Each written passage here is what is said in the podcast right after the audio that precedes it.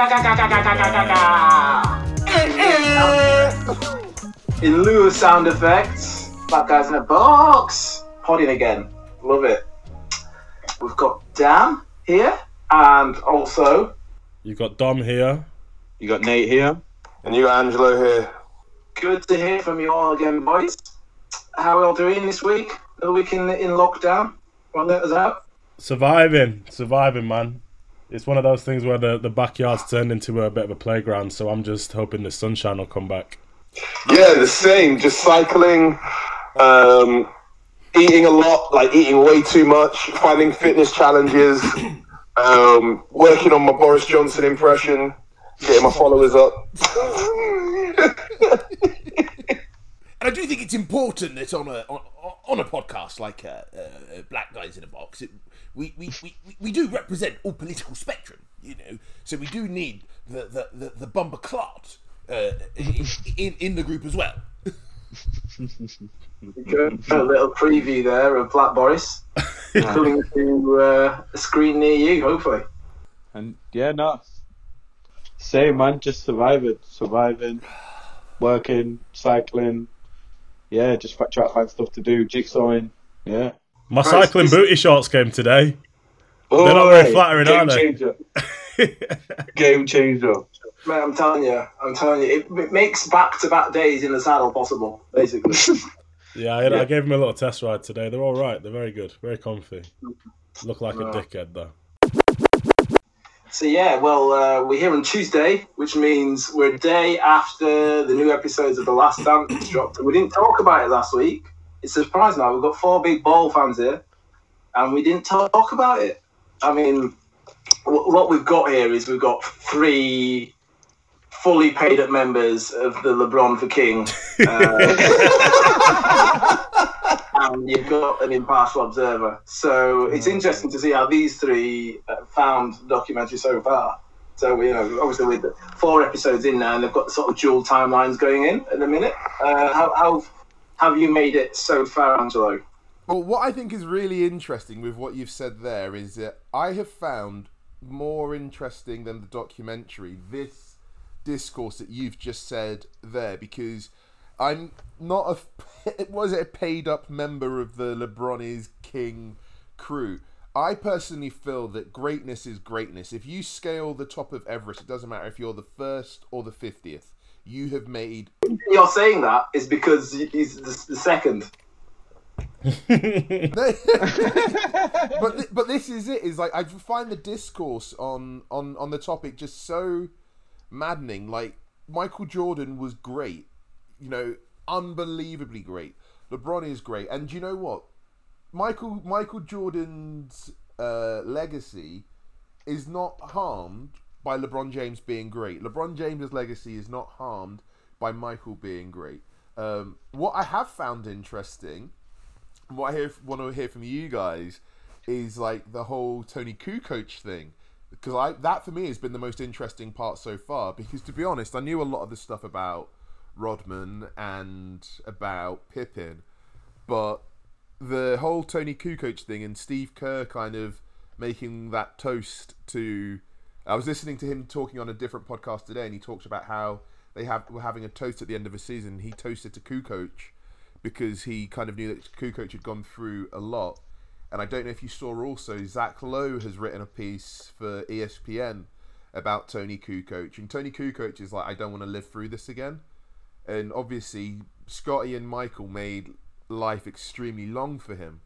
And I just find it very interesting how a lot of the stories about Jordan's competitiveness, um, uh, nowadays they're lauded as kind of, this is great but we've literally just seen it play out with Kobe's career. That when he did a lot of the same things, uh, he wasn't kind of uh, given credit for it, and to a much lesser degree, we saw when Jimmy Butler kind of went into the Minnesota practice and was talking smack to everybody. It wasn't received in the same way. I find it very interesting that Michael's kind of held in this esteem where, you know, a story where he basically traumatized this young player for being paid. Um, is viewed very differently. What do you guys think? I don't think that history looks upon Michael Jordan in a positive way for that kind of thing at all. I think the way that I have understood and things that I've heard about Jordan's profile 10, 20 years after his career has been very much on the negative side. So we all know how good he was as a player. But in terms of the way he was in practice and the way that he dealt with his teammates, um, other people in the organisation as well, some probably deserved it. But him and Kobe, I think both of them, it's well known that they went too far in certain times. I mean, Michael Jordan punched up a few of his teammates, and we all know how tough Jordan was. Not many of his teammates are going to walk out of that one looking too pretty, are they? so I think the the biggest takeaway for me with the um, with the documentary so far is looking at the way that Scottie Pippen was managed. I know we had a bit of a conversation about this in the group and whether we think that Scottie Pippen handled this situation correctly with the contract and not being paid as much as he should have done. I think that is that is not really relevant in terms of his behaviour. I think what is more important is the number that someone offers you the first time says a lot about what they think about you. And I think even that was what in the late eighties, early nineties, that's still something that rings true today when you're talking about sports, you're talking about music, you're talking about entertainment, you're speaking about the job interviews that we would go to if you're fresh out of uni, if you're looking for a career change at our big age as well.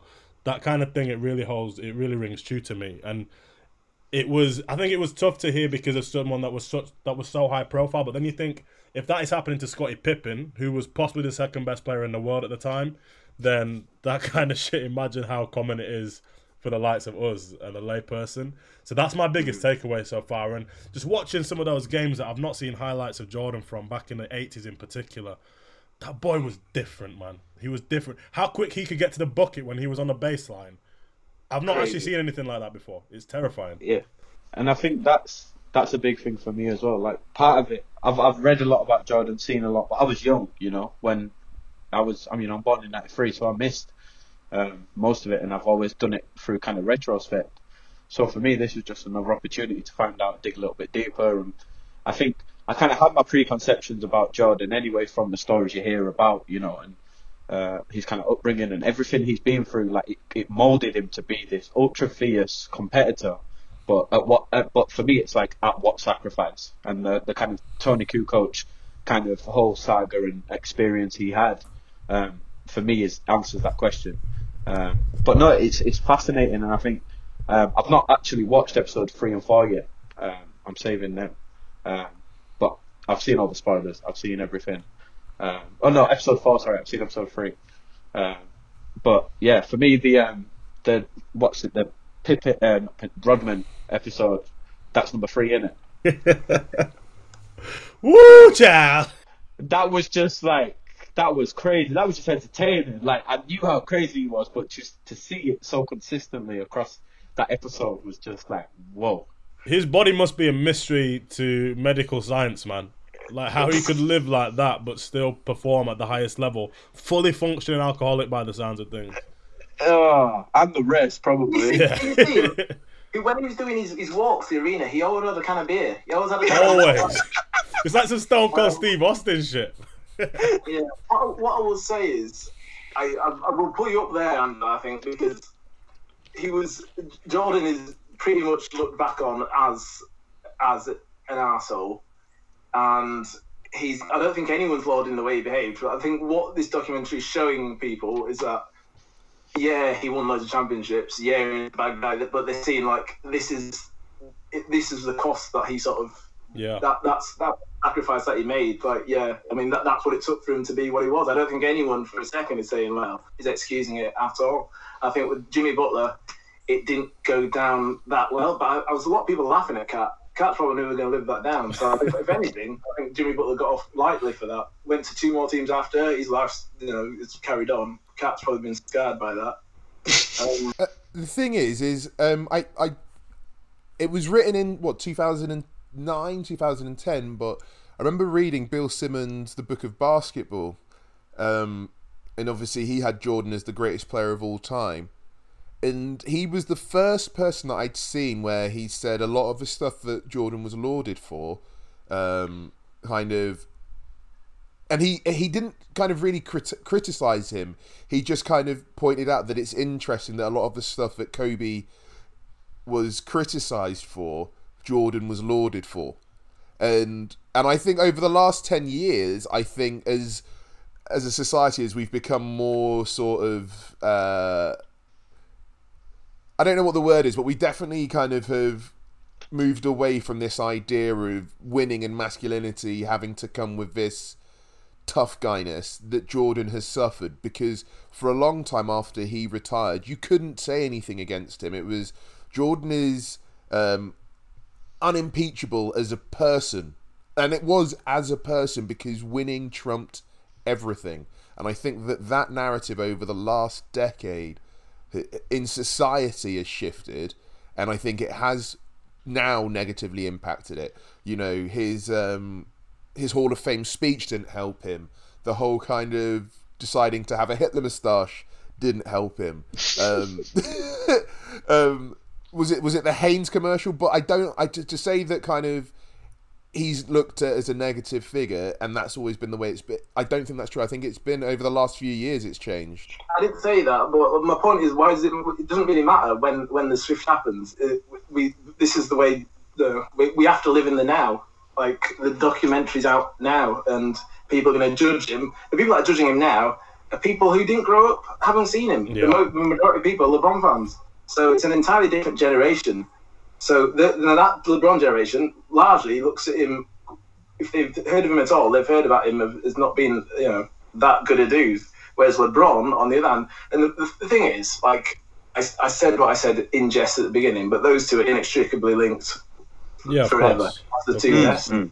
and because they, Do you think do you- more so than Kobe and Jordan are linked? Do you think? Yeah, um, Yeah. well, absolutely. Because Kobe tried to be Jordan. Kobe copied Yeah. everything that Jordan did, so those two get put together because they were meant to be put together because Kobe forced it. With LeBron, LeBron is LeBron. We've not seen a LeBron before. LeBron is a new breed. MJ was the first of his kind. So it's you've got two unmistakable greats. What are you shaking your head at? Because Jordan was not the first of his kind. Um, like like th- I don't want to go too deep into NBA history, but check out Dave Thompson, check out Dr. J. These hyper athletic kind of wing players, in terms of style of play, we have seen Jordans before. You got the Dave No. the Dave Thompson sevens. Have you got some of them? They, they The Dave Thompson shot- fifteens. So you're talking about I'm talking, I'm First of all, talking that's a great about just title. how good he Um, was. We have never, we had never seen anything like that before. so you're talking more about cultural impact, whereas I was talking about style of player. I'm talking about someone that is a behemoth, someone that is bigger than the sport, someone that is.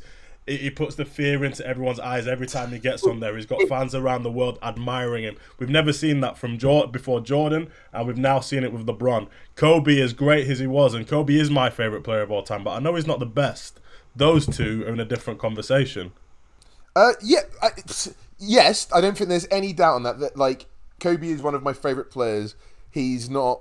He's not LeBron, um, but I just I'm wrestling with this idea of Jordan's place in history. I mean, he's because not Russell. He's, he's, he's number one at worst, like one B. Like, I don't know what. I don't really. You, if you if you're arguing lower than that, I just think that you're kind of doing it for the sake of it. No, not at all. It's, no, no, it's not at all. He so the thing is, if you look at the totality of his career, comes in in the '84. No, no, no. But you have you have to do and this. So what's happening here, and this is my biggest issue, is that, and this happens not just in basketball but in life, is like we kind of make a. De- a decision on how a person is going to be viewed and we excise too much of the other stuff so we kill nuance and it happens it happens when musicians die it happens massively when musicians die so to hear a lot of music fans tell it Michael Jackson basically died in 1991 after Dangerous. There was nothing, there was no kind of issues with kids. There, he didn't release any shitty albums after that. He didn't have the documentary of Martin Bashir. It was like Jordan uh, Jackson was a good guy. He died in 1991 you know and uh, roy wood jr actually has this bit about famous people he, he talks about if um he talks about the value of dying at the right time. And he uses hugh hefner as an example if hugh hefner died just before the me too stuff started. And he was like saved his legacy saved his whole career. You know? And and and but the thing with like the jordan stuff is it's like like yes he was a great player. You win six titles in eight years, you're you're unimpeachable. But let's not pretend that for the first five, six years of his career that he wasn't getting bad up by decent teams, which is fine. Decent But then where I- teams. and I- and I He's this in the getting group battered up by I the said this bad the boys, chat, by the but where I Boston Celtics with about up four Hall of Famers. Where I get annoyed, you look at somebody like so Kobe takes a lot of not criticism, but you know when he misses the four threes against Utah, and that's held against him. Which fine, it should be. You miss four threes in the final minute of a game. That's that's bad. But then and then I look at LeBron and it's like LeBron kind of takes his team to the 2007 finals, which they have no business getting to. But then the narrative becomes, well, he his team got swept in the finals. It's like I give LeBron more credit for getting to the finals when your second play, best players like flipping Boobie Gibson, than I do for him being knocked out in the Eastern Conference finals. That's fair, but the 2007 thing has been blown out of all proportion. They, I was look, looking at something the other day. They basically played three lottery teams without the best player Yeah. on the way there. That, you can look at it. I'll send you the. I'll send you the link. They played three lottery teams on the way to the final to get there, basically. And then that S- Sorry, three lottery teams were in the playoffs. Is that what you, is that what you're saying? the, the, the three teams they played were not did not have the best player, and the records were those effectively of, of, of awful teams, lottery teams, essentially.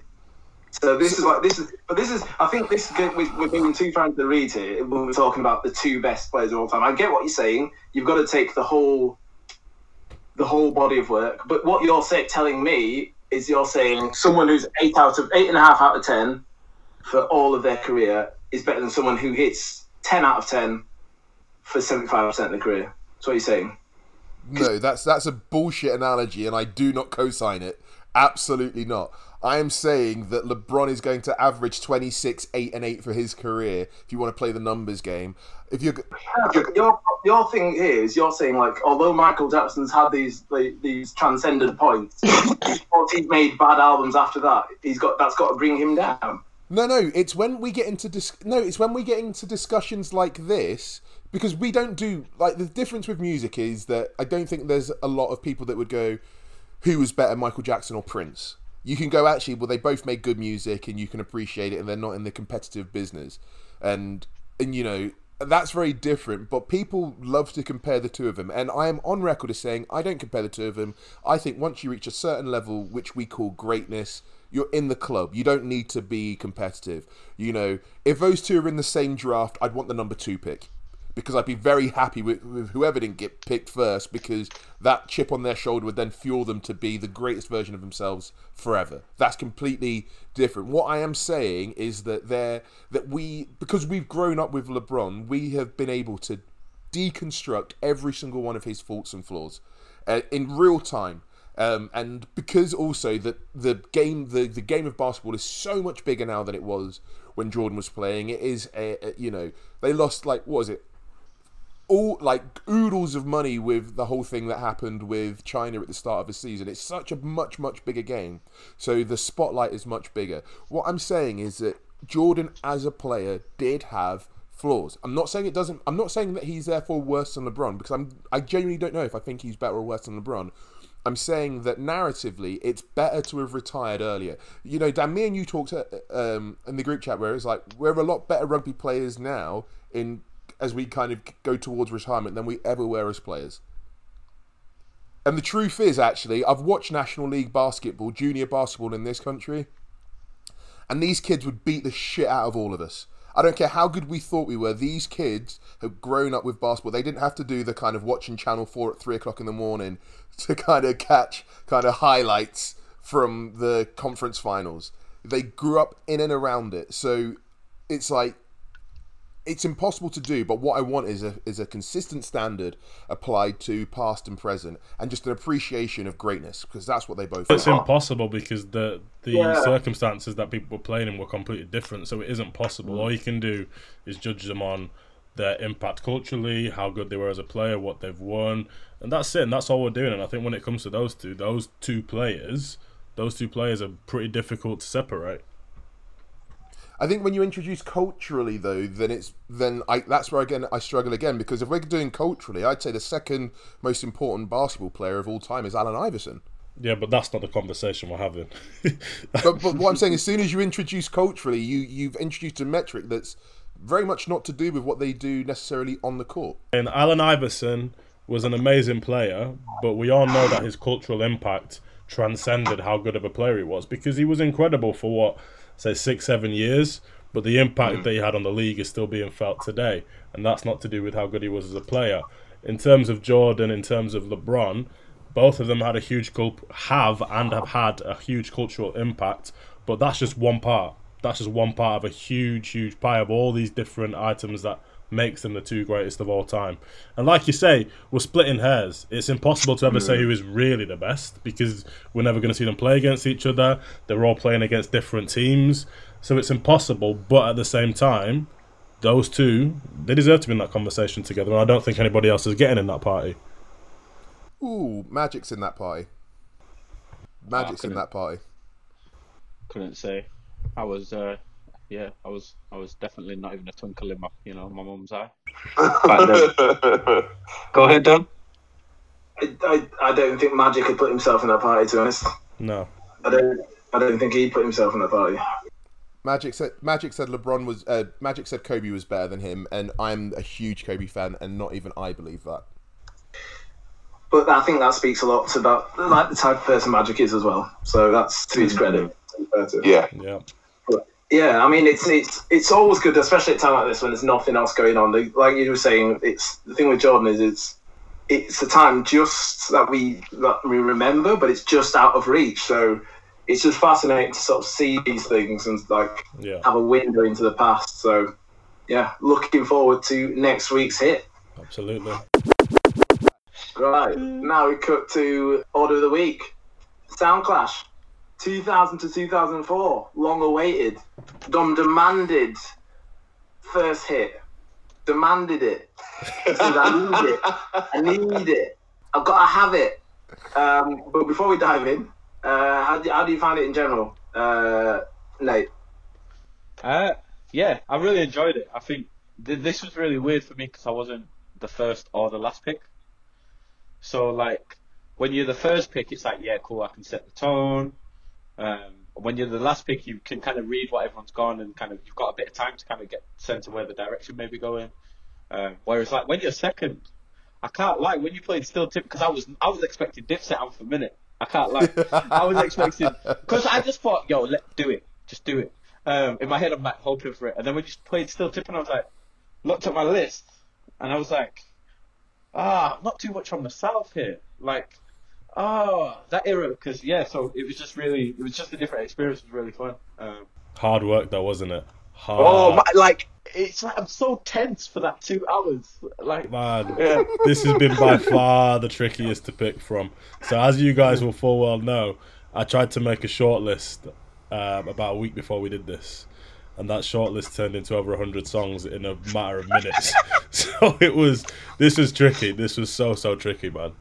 I mean, I actually did the least research for this one because the weird thing was because I was going last. I, I remember the year anyway, and I thought there were five or six songs which I will just play.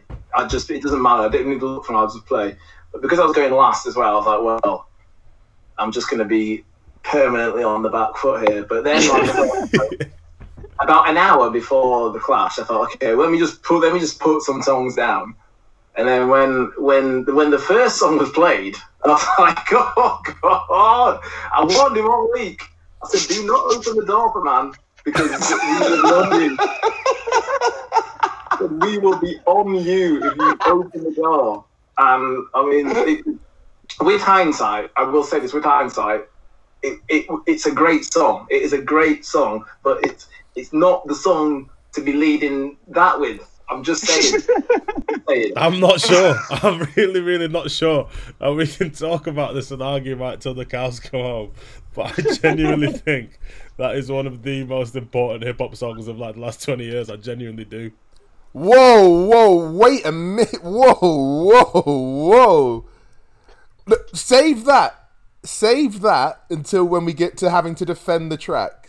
Yeah. You think it's one of the top five songs? Well, no, you misheard me. You misheard me. 1999? You said misheard me. most important. most important, Most not top important. and I think What it's. do you mean most important? I'm gonna get wasn't onto like, that. I'm gonna get onto that. This guy thinks it's black of the berry. No, Like, what are you? uh-uh, uh-uh. important. Important is measured in many different ways. Measured in many different ways. You wait until it's my turn to argue for that track. I, I really enjoyed it. I think that as as you guys will well know, I, I the closer we get to the modern day, the more redundant I become in these clashes because like 1990 to 1999 was really my hip hop sweet spot.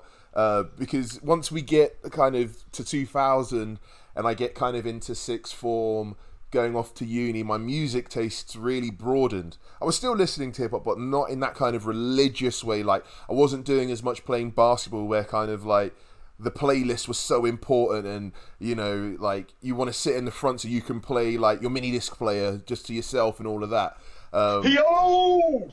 yeah, yeah, but but that said, um, I was I was stunned, stunned. I tell you when I heard "Still Tipping" as the first track. But what it then did, if it was a mind trick, it was a very effective one because I was like, okay, well I could just play whatever the fuck I want then because there, there's no rhyme or reason to any of this shit. Um, it just I didn't understand fighting so hard for the one pick and then selecting Khris Middleton when LeBron James was in the draft. That that is the wildest, bookiest shit I've ever heard, man. You, your speakers must be dead if you can't listen to that track and realize how big it is. That track, that beat is we. No, let me let me stop. let me stop. We'll do this in a second. Oh, Well, I was just gonna just go into the next segment. If you want to, if you want to round, if you want to rebut that, and, uh, the floor is yours. if I want to rebut that still tipping should have been the number one pick. Just that it should have been included. Uh, well, it didn't make. It wasn't on my long list. First of all, it was not anywhere close to my long list. When I think of Dirty South or just the South in that era, there are two artists that should have made it. Ludacris, who didn't even make the flipping clash. I had at loads all. of lewd on my list as Do you know how Uh, far? yeah, do you yeah. know how far Atlanta, Georgia, and Houston, Texas are away from each other? You can't just say "dirty South" and include the two together. Atlanta- Houston nah, has such Atlanta's a different. specific sound, and Atlanta has such a specific sound. The two, come on, man, that's just lazy. and then the other artists, well, because Atlanta was the South, uh, because you also had um, OutKast, um, and you're just not telling me that they had st- you had all of Stankonia and all of Speakerboxxx the Love Below to choose from. And you went with Mike. Jo- Mike Jones wouldn't have picked Mike Jones as the number one pick for this era. Who was who was picking based on the South here? Who was picking that? This wasn't a what was your favorite song from 2000 to 2004 from this particular part of the country battle. Let me get into my argument now, right? So you talk, you're talking about the South. Now look who creepin', look who crawlin', still ballin' in the mix. It's that six six long dick slim nigga sticking your chick, pulling tricks, looking slick at all times when I'm flippin'. Bar sippin', car dippin', Grant Wood grain grippin', still tippin' on still tippin' on four So Jello was talking right then about the South, and Atlanta was the South for a very long time. You had Florida as well. Then boom, up until 2004 when that came out, we'd only had Scarface and Lil Troy that had sold a million. Mike Jones came out and hit Still Tipping. Then we had Chameleon there. We had Paul Wall. The influence that that track brought around in terms of popularity of Houston and Houston sound in hip hop gave birth to sounds like ASAP Rocky. Listen to any early ASAP Rocky, it's that Houston era. Swag, swag, Everything is purple. Everything is purple. swag, swag, swag. Purple swag, purple swag. I'm in the zone. I'm getting though that purple swag. The amount of shout outs that Drake was doing to that era back in those days as well. Message said I see you when I can. She sent me one back, but I ain't never read it. Cause pussy's only pussy, and I get it when I need it. And I'm Telling you I'm I'm coldest when I'm down in the winter, and I be riding rims. That always comes back from Paul Wall, Slim Thug, Mike Jones on that Still Tipping track. Culture, we look at the long line the candy paint, Pimp My Ride, Grills, Chopped and Screwed, all of that coming from that area. Then on top of that, that track didn't even just do bits in the US, Come over here, you've got some of the biggest grime artists in the UK that were all jumping on that beat. Don't know, stay glued to your TV. Yo, anytime you see me wearing a glove, boy, better know I got the gun in my boxes. I don't wanna send an MC to the doctors. I just wanna win a MOBO, then go for the Oscars. There's only one Skepta, so I gotta lick down any imposters. Lick off your head like Innocent Fosters. Context Skengman for Pocahontas. It's one of the most commonly used beats when it comes to freestyles. The production is ridiculous. Honestly, there's not many tracks that I want to hear on a big system than that because the, the 808s in that, absolutely stupid. It's been sampled so many times. Mike Jones, I don't even care if he can rap or not. Paul Wall's probably the only guy out of those three that I'd even listen to again. But that song, sometimes you strike gold, and that song struck gold. Bro, it's not even uh, uh, half the song Dip's anthem is. Uh, like, what is this? What is, what is going on? Nate's face is brilliant. Nate just looks confused. I was We mad. were- You don't we're just all I was lost. confused. I had everything. I had. I mean, no, I'm not confused because I, I can. I understand your argument. I get why you would pick Still Tip, and I think it's a valid first choice. However, there is just in, in my world there was only one choice you were going to make, innit? My second track, I play. I, it was. It was all built around you playing Dipset. I was like, boom. I was like, boom. He's gonna play Dipset. I'm playing. I'm playing Cam'ron straight after that. That's. I'm nice. Connect. I stuck with it anyway I had nothing left. I had nothing. I was like sat here thinking, what can I play? And I was like, I'm gonna have to stay with this move. I'm like, fuck. I'm just gonna ah whatever. Like Nice I said one. in the group chat, like I said in the group chat, my first three picks, they were gonna be the first three picks. It was just dependent on which order they came in. I didn't care what anybody else played. That's why I wanted to go first because I was like, this time I'm not responding to anyone. I'm gonna play the tracks that I want to play, and that's what I did. And every single one of them knocks. And Jello, I think you're the only person that doesn't realize how much that song bangs. sure. Okay. Fine. I'll, I'll, I'll take that. I'll, I'll I'll I'll rep for the older heads that are just like, wow, you had you had the entire canon of hip hop music from the years 2000 to 2004, and you came up with still tipping. Like the thing is, is like Nate doesn't have to defend uh, the mystery of chess boxing. I don't have to defend back that ass up. There's only one guy who's had to defend their number one pick. I'm just saying. Yeah, and in the same breath that you've got to defend Get Your Walk On, which is the worst song that we've even had in any of the sound classes up until this point. Call that a problem, but I call it a gift. Xzibit make the whole continent shift. Yeah, you invade your territory in a blaze of glory, a soldier storm. By a Nah, nah, country hold on. mile. Who's that? What's that obscure one you put on? I never heard before. I couldn't even find on oh, Spotify. What, what, the one that's not on Spotify? And I'm the head here, and you're going for rare B cuts that aren't even on fucking Spotify. Come on, man. Right, okay, so first of all, if we're going to kind of say that a track that's not on Spotify therefore doesn't have value, when we started this exercise, that means Dr. Dre has no value. So that that that argument's out the window straight away, Dom. The, sec- the, the, the second thing, the second thing that I will say, look, I can defend my son or I can defend Get Your Walk On because not either of them need defending. Um, the second thing that I will say is Get Your Walk On is the third verse of that is lyrically Xzibit at his best on that album. You go back and listen to that album, go back and listen to that album. Beats wise, yeah, there are some disgusting beats on there. Lyrically, wait, go back and listen to it. I just find this whole exercise hilarious because I'm clearly the only one of us that isn't kind of going on to Pitchfork, NME, reading what's like flipping Jay Caspian Kang has said about these albums. Bro, you're the oh only person here that wasn't listening to the music in that era. You said it yourself, you switched off from hip hop in that era. We were all living and breathing it at that time. And so what I did is I just picked the tracks that I was listening to at that time. Get Your Walk On is an unbelievable track. Also helped to kind of speak about the um, what was going on in his part of Los Angeles at that time. It's a song that doesn't need defending, and it slaps to this day. Dan, I mean, well, what you were doing was you were asking people on Instagram what you should pick, is what you were doing. You weren't going on, on Pitchfork, you were just asking the people what you should play for starters. But I put that on the I put that through the black guys in a box thing to try and create engagement. But sure, I'll go with it. I'll go with it. Let's carry on. first of all, and then secondly, look, Xzibit is he, he's a monster. He is a monster. We all love mic, Xzibit. but we- We're not saying. I mean, it's not everyday lyrical miracle. Like we it's a sound clash.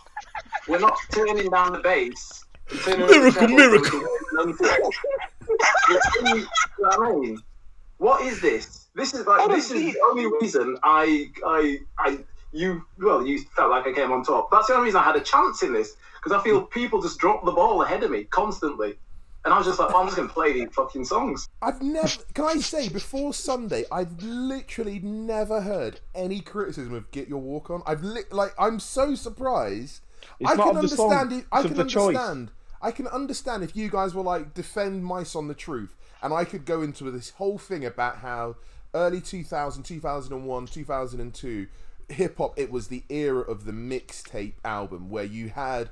We all know that. We were living that. Bombing. uh, Lyricist Lounge one and two. You had uh, Gang Starr doing the Jazzmatazz.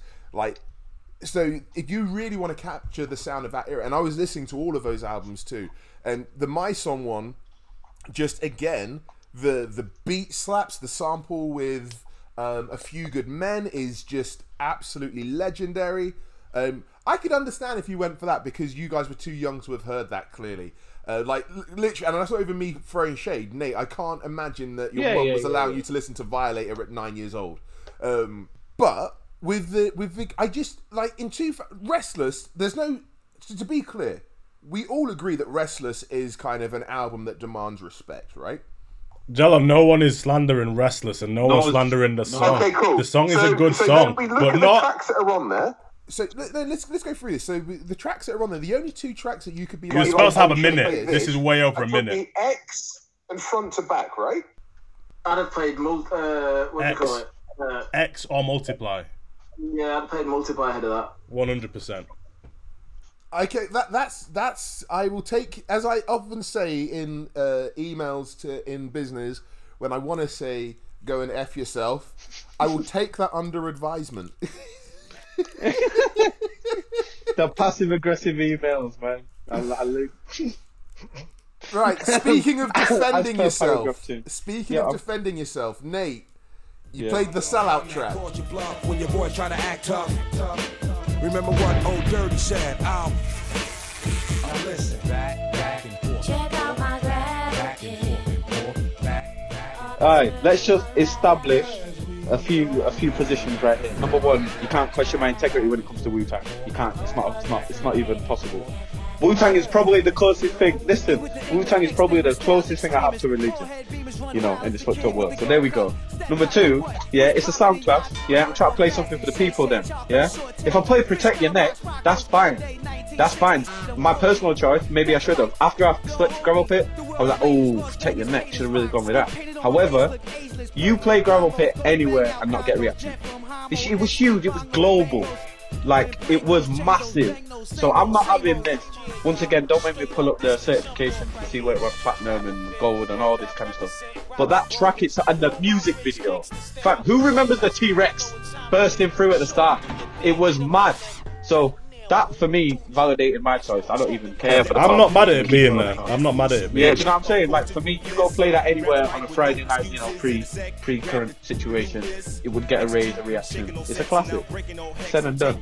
But I, I will concede in saying, protect your neck is probably the better choice. I, I, okay, on reflection, I probably should have gone for protect your neck, but in terms of class, but yeah, gravel gravel pit is solid. It was on my long list. I'll tell you what was not on my long list. Xzibit, get your walk on. Yeah, and still tipping wasn't on mine. Yeah, because you got dead And taste. if I'm going to be really honest, neither was Dipset Anthem. Like, Yeah, we well, then your argument all taste. falls down. If you've not even got Dipset on there, your argument falls down. There's no water to your 2000, no, 2004 no, taste. listen, Nah, listen. nah, nah, I'm not having it. Look, these youngsters, these under these under thirty bald head boys, just thinking they got Oh. caught in the game. Like, Man, hey, stop it! look, don't stop look, it. don't just because you're under the cloth, don't attack the hairline. fam. I'm not It's- under the it- cloth. He's got his claws out. He's backed in that corner. guys. Look, we can always put it to the people. We can always put our songs up and just say, "What do people think?" I, I'm happy with that. Nah, but you've already been little teasing and engaging and softening them No, up. no, innit? I, I'm You've happy with that as well because on the um, on the Instagram Oh, to be fair, stories, a didn't play the couple of people, track, so a good. couple of people on the Instagram story did make a comment about still tipping. No one said shit about get your walk on, so the people have spoken. What I will say, Dan? I'm going to say I've got uh, I've, I've opened up my long list here. There's a lot of songs here which you know I thought we'd hear and we didn't hear, and a lot of these. Nate, you say I, I, I get a feel. Yeah, you wanted to go down the commercial avenue. Like these, you could have gone down the commercial avenue, and they're all better songs than the ones you picked. I'll just we'll, we'll skate through them. Kim Magic Stick, if you're into that, you know, it's it's Me to era. Not sure we can go with that.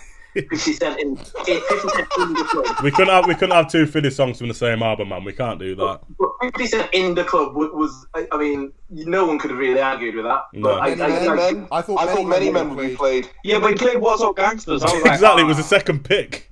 It was, I can't go straight after, like. Yeah. um, we played the Kanye one. You played the right Kanye one at the time, but the other one I was thinking of, the obvious best song on that album was Get 'Em High. Yeah, but it wasn't a release, was it? That's the only reason I went for slow jams. Mm, Fair. Black Rob, Whoa. That was on my Yeah. short list. That was on my short short list as well. I was, I wanted to, I wanted to drop that Yeah. banger. Can I, uh, so, guys, talking about songs that I thought would make it, where I didn't play it because I was like, I want to give somebody else their flowers when they play it. Uh, I really thought, oh no, Mos Def Nate Dogg Pharoahe would make it. Um, uh, I thought Danger Seven by Days Mystikal. Remix, all tight. Uh, seven. So Seven Days Remix is on there.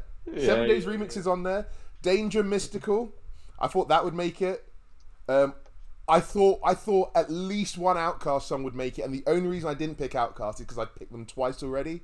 Um, but I thought B.O.B. or Tomb of the Boom, which I just think is unbelievable. This is it. You're not going to put too much of boom in a sound class to people on Instagram. That's like a You, deep you, cut on the album. you, man, Mike. The fuck off. Um, I thought uh, Ugly by Bubba Sparxxx. yeah, that I was have a that. huge track when it That came was on out. my list. I'd have had some Uh, David yeah, Banner yeah, and some. Um, Free Colin Hot Boys. who's that? Missy Elliott, get your freak on. Yeah, I put Missy Elliott in there. Um, Um, we've got Scarface, my block. David Banner, like a pimp. That's a big tune. That should have been on there. I will, sorry, Angelo, just to put you up there, I mean, Hot Boys, unless you're playing Hot Boys remix, I don't want to know. Yeah, agree. That, that Yeah, yeah, yeah, yeah, yeah, yeah. That's in the nineties though. was it? Yeah, I'm No, pretty. no, no. Hot Boys, because Hot Boys is off the So Addictive album. I'm not sure. Uh, Um, Ghostface Killah, Cher Shayla Ghost. Yeah. Um, uh, sh- oh no, we did have Shine because Nate sniped me. Um, I miss it. Hot Boys was in '99. I knew it. Uh, uh, LL Cool J, LL Cool J, Ill Bomb. Yeah, that was right, at, had- right at the start of the decade. Uh, what's the LL Cool J? Forget about it with Method and Red. I had that. That was my Oh list. yeah, yeah, yeah. Um, and then the one that I really thought would get played, like I'm genuinely surprised at all. Well, I'm not surprised at me because I know why I didn't play it. Uh, was Dead Prez Hip Hop. that should have been That played. was- that was the last one I had. Like when I was, I was the last one. I thought, should I close this out with hip hop? But my, my thing with that song is, and it's annoying, for what the message is. It, it, I just feel it's become so commercialized. Yeah. it's weird. Yeah. It's weird. Yeah. And it's basically weird it's an anti-commercial song, isn't it? Yeah, I can't. I can't be part of that now. I mean, The the last two, um, Akon Locked Up no. and and Styles P, Pharoahe Monch, My Life. So the one that I meant instead of the Rockwilder was um, React, Erick Sermon and Redman. That was a huge Oh, tune. okay. But then you played um, you played the better tune. You played the one with Marvin Gaye instead. So I was like, no, that's cool. I can. Yeah, music. Yeah, yeah. just yeah, I've got a couple more here. Uh, Oochie Wally. Yeah. Who's playing that in 2020? Who's playing that in 2020? It would have been the, the Instagram video would have just been me trying to search for a bit I can play. On... the bitch has got me horse and the pussy villa. Oh god! Oh, oh. So are we cutting that out? No, no. So, so question I do want to ask: Has kind of 2020 and the era that we're living in has that made big differences to the songs that you would have picked? Just before I answer that question, we didn't play any Ja Rule, which is pretty mental, Which given how much bonkers. Ja Rule was huge in that era. But I think the reason I didn't pick a lot of the like the Ja Rule and a lot of the um, kind of Dead Prezes, yo, I used to work in a nightclub. Oh no. I used to work in a nightclub for four years. So you don't know how many times I heard these tunes. So they were never going to be on my list. Like I respect them, I love them, but I would never ever pick them because I just spent countless hours of my life. That's fair. You know, Yeah, you know what I mean? So- yeah, but I think I don't know Angelo because for me, in terms of like has 2020 affected it and the situation affected it. To be honest, like most of the tracks I picked from like were what I was listening to then. Like so, I don't. The only thing maybe there would probably be a lot more Ludacris because he was like Chicken and Beer was like one of my favorite albums growing up. I remember like buying it and just being like, oh, Shout out Sonny man, Um, that was Man Like Sonny's favorite album back in those days. Yeah, trust. He was already in the. He was already like getting on to us about joining one as a little guest. Uh, we'll have to bring him in. His taste is solid enough. Uh, What about you, Dan? yeah. What I will say is, I feel like uh, part of it is like it's some of the outside it's not popular to like anymore, but some of it is like I'm I'm a big man, you know. Like some of the music was good then, and it's just not. It just doesn't slap now. And I feel like it just it was very especially at that time. It, they were very they were chasing aggressively that particular sound. Like I don't think Nelly's stuff stands the test of time too that much. Like Ja Rule stuff certainly doesn't. Like No. that whole thing, sort of mafioso thing going on doesn't really just doesn't move the needle anymore. Like I don't go back to Fifty Cent that much now. So Do you not? Many men stands up. Many men stands up. The whole of that album for me, I absolutely adore it, and uh, quite a lot on the G Unit album as well. Beg for Mercy. Yeah, that was big for me. Man. Um, so, oh, Dom, sorry. Uh, same question. Um, not not really. No. So the only place really, and I hate to say this, that I have had to kind of censor the music that I listen to from that era is in my bashment of reggae because it was just mad, mad homophobic back in those days, and it's shit that it, it just it just makes me cringe a bit too much. But I think the one thing that really I'm surprised doesn't translate well with hip hop from that era to today is a lot of the hip hop R and B combo. So where you'd have the hottest R and B singer on the hook and you'd have the rapper on the choruses or vice versa. So mm. many of those back then were huge, but I just don't think it translate now, which is weird given that the line between hip hop and R and B seems to be even blurrier than it was back then. But like I was thinking about mm. tracks like Fabolous, So Into You, which was a big tune, and I, I I can still listen to it on occasion now, but it's just, I listen to it and I'm bored. So many of those Ja Rule tracks, I'm like, yeah, the production's great, but I'm bored. So I'm surprised that they don't translate that well anymore. Well, what's interesting is I think that I completely agree with that point, but I think the ones that do translate extremely well now, when you did the hip hop, uh, dancehall and hip hop reggae uh, mixes, those ones. So like, I led off with Foxy Brown. That track to me still is is per- like if that dropped now, people would be banging it because there is something about that mix that is much more fitting for this time.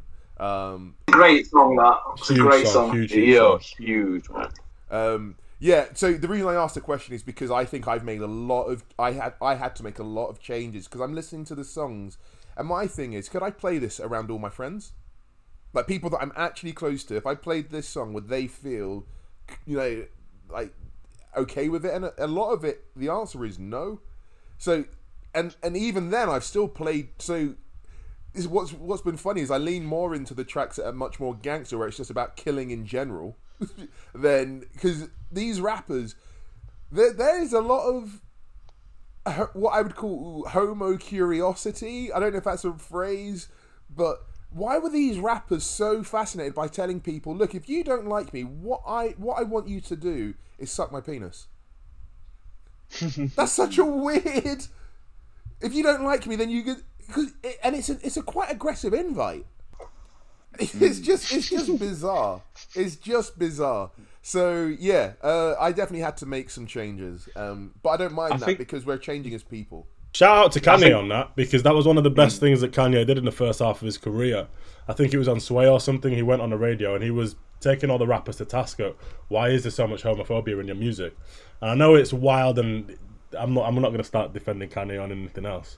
But it was pretty. Um, it was pretty radical of him to be talking like that back in the the latter the latter half of the 2000s because it was rife. It was rife, man. I think there was. Yeah, yeah sorry, Dan. Go on. I was going to say, and then what? Two albums ago, what did he do on "Father Touch My Hands" Part Two? What did he say? Yeah. How did he get the song. Oh, what did he so, uh, About the bleach. yeah, Yeah. So, like, let's let's put let's put this in perspective about The thing is, though, the great thing about hip hop is it's is it's the great thing about hip hop is it's broad enough that you know I grew up '99. DMX releases an album.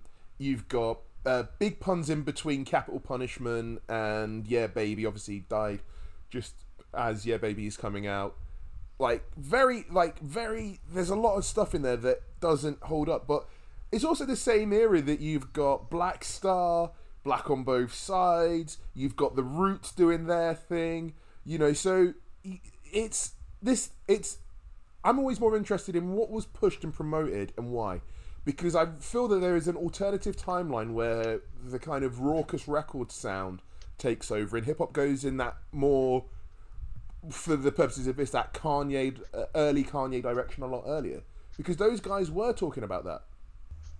I was. I, I feel like though it, it, the, it took the path it was meant to take. Those Yeah. guys were still selling, and they were still doing what they were doing. And I still feel like it was it was a pretty dominant cultural sound. And you when you see films like uh, um, I forgot what it's called, where she asks him when you first fall in love with hip hop. It was all over music, uh, all over movies. That kind, that Rawkus sound. Like it was, it was it had a, like a heavy cultural weight. And then out of that, you then got Little Brother, and out of Little Brother and Phonte, Yeah. You got Kanye. Drake. Yeah.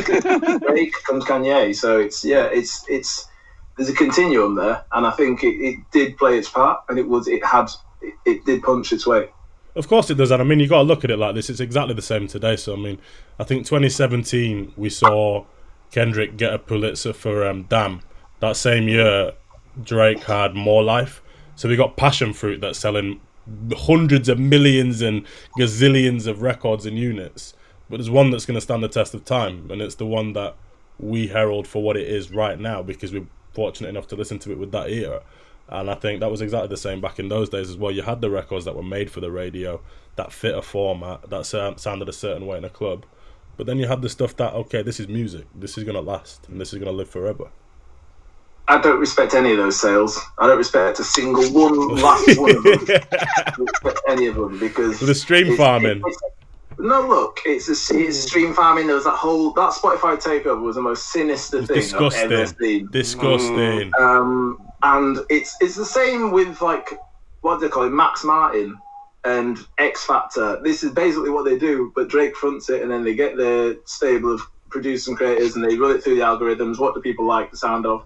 Oh, people want a TikTok song, so let's push one of those out. I don't care. I don't make make people have to go out and buy those songs physically, Yep. and you see what happened. He's, he, the last two Yeah. albums, he's not been able to chart to Kendrick at the top end because Exactly. in physical sales because it's not it's, just disposable rubbish. You say it'll stand the test of time, it really won't. Yeah. I'm quite confident to come back in 50 years time, and uh, you know, he's, a couple of his freestyles will still be here. Who? Eh? Who? Drake, I was. I didn't say that Drake would stand the test of time. I said it's a Kendrick passion would. fruit. No, I said Kendrick would. I said that Passion Fruit was just a big song. Oh, It's not going to stand the test Sorry. of time. So yeah, favorite song from the era, favorite album of the era. We'll start with you, Nate. Um, I think favorite song at the time it was probably something off Chicken and Beer. So yeah, but I think in terms of the what I, what I played in the clutch, my favorite out of them was Down and Out, the, the Kanye beat with the camera on, just barring. Saki on the Suzuki, we in Osaka Bay. Playing soccer, stupid, stay in the sucker's place. Plug your ace, take your girl. Um, yeah, so I'm, I'm gonna go for that because that's probably the song I play the most still to this day now. I just love that beat and the way Cam'ron just flips it and he's just talking absolute grease. I'm there ready to get the pirates out, you know. So yeah, we'll go for that. Dom, Yeah, so my favourite track from that era, during that era, was probably 50 Cent What Up Gangster. But now I would 100% go for Dipset Anthem. And then my album would, without even a question, be like Water for Chocolate. common sense. Money, cash, hoes. I went from bashful to asshole to international. Love herself. Word to mother on my last record cover is felt. Now deal with it. Rihanna, beautiful album. Uh, for me, um, at the time, I couldn't separate um, No Escaping This, uh, uh, Big Pun, Beatnuts, and um, Ugly by Bubba Sparxxx. Uh, now, when I kind of listen back to that era, it's probably. It's, uh, it's probably right where you stand by Gang Starr. Troublesome to anyone who stands in the way. I stand on a. If your man's in the way, your girl want me cause I do it better than you.